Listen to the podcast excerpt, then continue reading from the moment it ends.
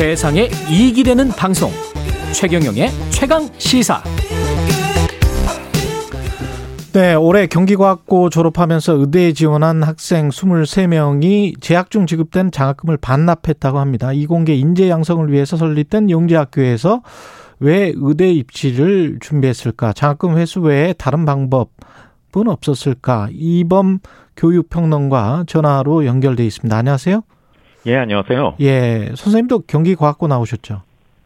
예, 저는 과학고 초창기인 1980년대 과학고를 예. 경기과학고를 다녔는데요. 예, 그때도 제 동기 중에 의대 간 친구들이 두세 명 있었지만 예. 전체적으로는 의대에 진학하려는 분위기는 전혀 아니었습니다. 그때도 뭐 제약이 있었습니까?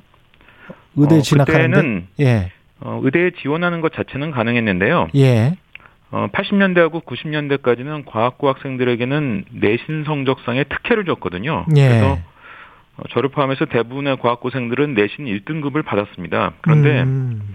이게 이공계열에 진학하는 경우에만 주어진 특혜였고요. 아. 그러니까 의대에 지원하면 내신 성적상 특혜를 주지 않았으니까 예. 당연히 의대 진학이 자연스럽게 좀 억제가 되는 이런 상황이었던 거죠. 지금은 뭐 달라진 게 어떻게 달라진 건가요, 그러면?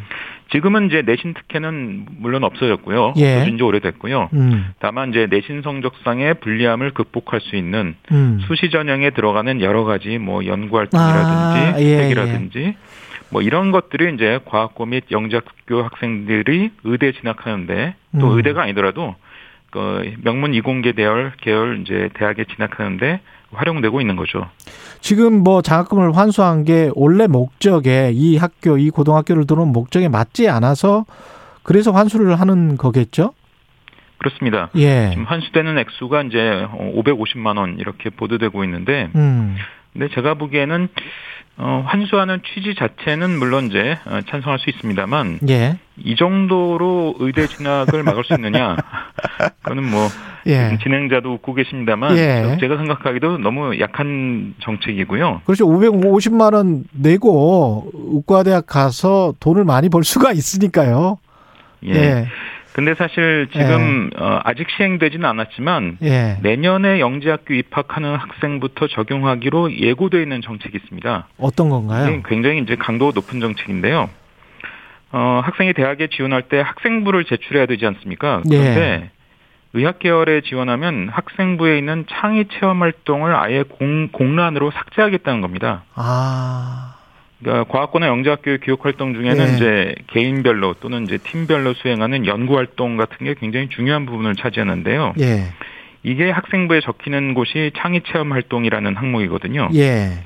근데 이거를 완전히 삭제하게 되면 의대에 진학하는데 지금보다 훨씬 불리해질 겁니다. 아. 그리고 이건 이미 작년에 결정을 해서 공지가 돼 있고요. 그래서 예. 내년에 영재학교 들어가는 학생부터 적용되는 건데 예.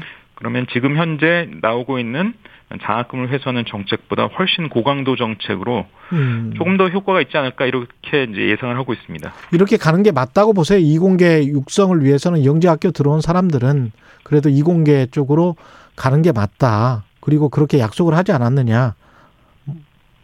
그렇죠. 어, 이 외고 중에는 사립학교가 상당히 많이 있습니다만 예. 과학고와 영재학교는 전부 다 공립입니다. 예. 그러니까 모두 다 국가 세금으로 운영하고 음. 일반고에 다니는 학생보다 훨씬 많은 액수를 투자해서 학교를 운영을 하고 있거든요. 예.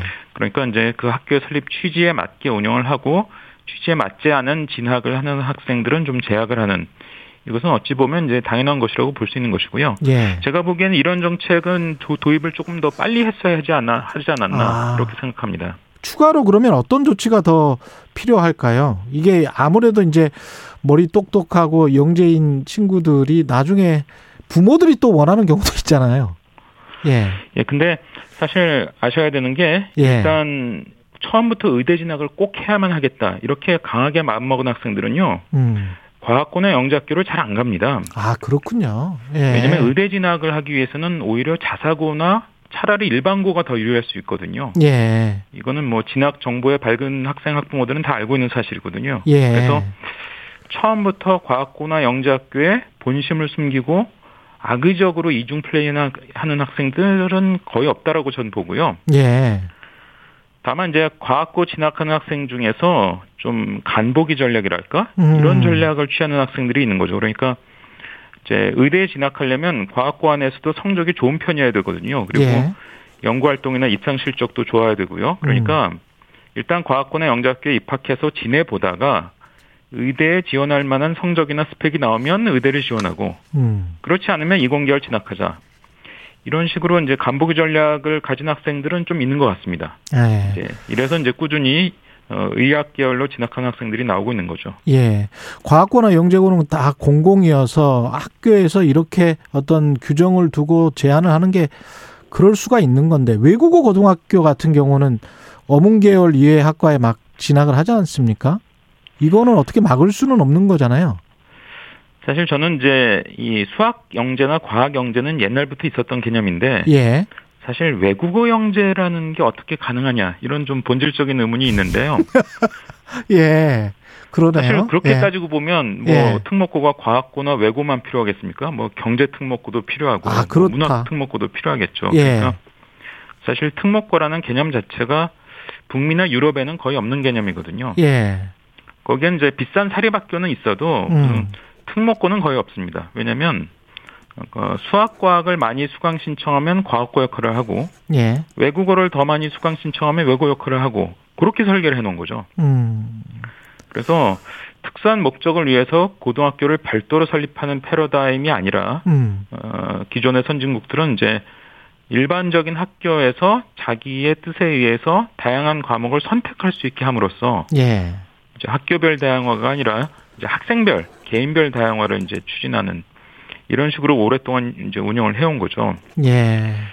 그래서 사실 이제 뭐 외고는 왜 또 그러느냐 이렇게 반문하는 거는 약간은 좀 비- 지엽적인 질문일 수 있고요. 예. 오히려 좀 다양한 교육을 한다 하기 위해서 특목고가 아니라 예. 학생 개개인에게 보- 보다 넓은 이제 선택지를 주는 지금 사실 정부에서도 이제 그런 방향으로 가려고 고격점제를 지금 도입하겠다고 하고 있는데요. 예.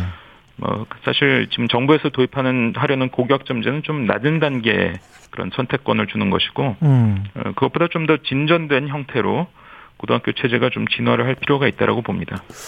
아, 시간이 좀 부족한 게 아쉬운데 이게 부의 불평등이 결국은 교육 불평등으로 가는 이 시스템을 좀 어떻게 좀 막아보는 그런 어떤 어 창의적인 아이디어를 좀 선생님한테 들었으면 좋겠는데 다음번에 한 번 더 연결해서 들어보겠습니다. 관련해서.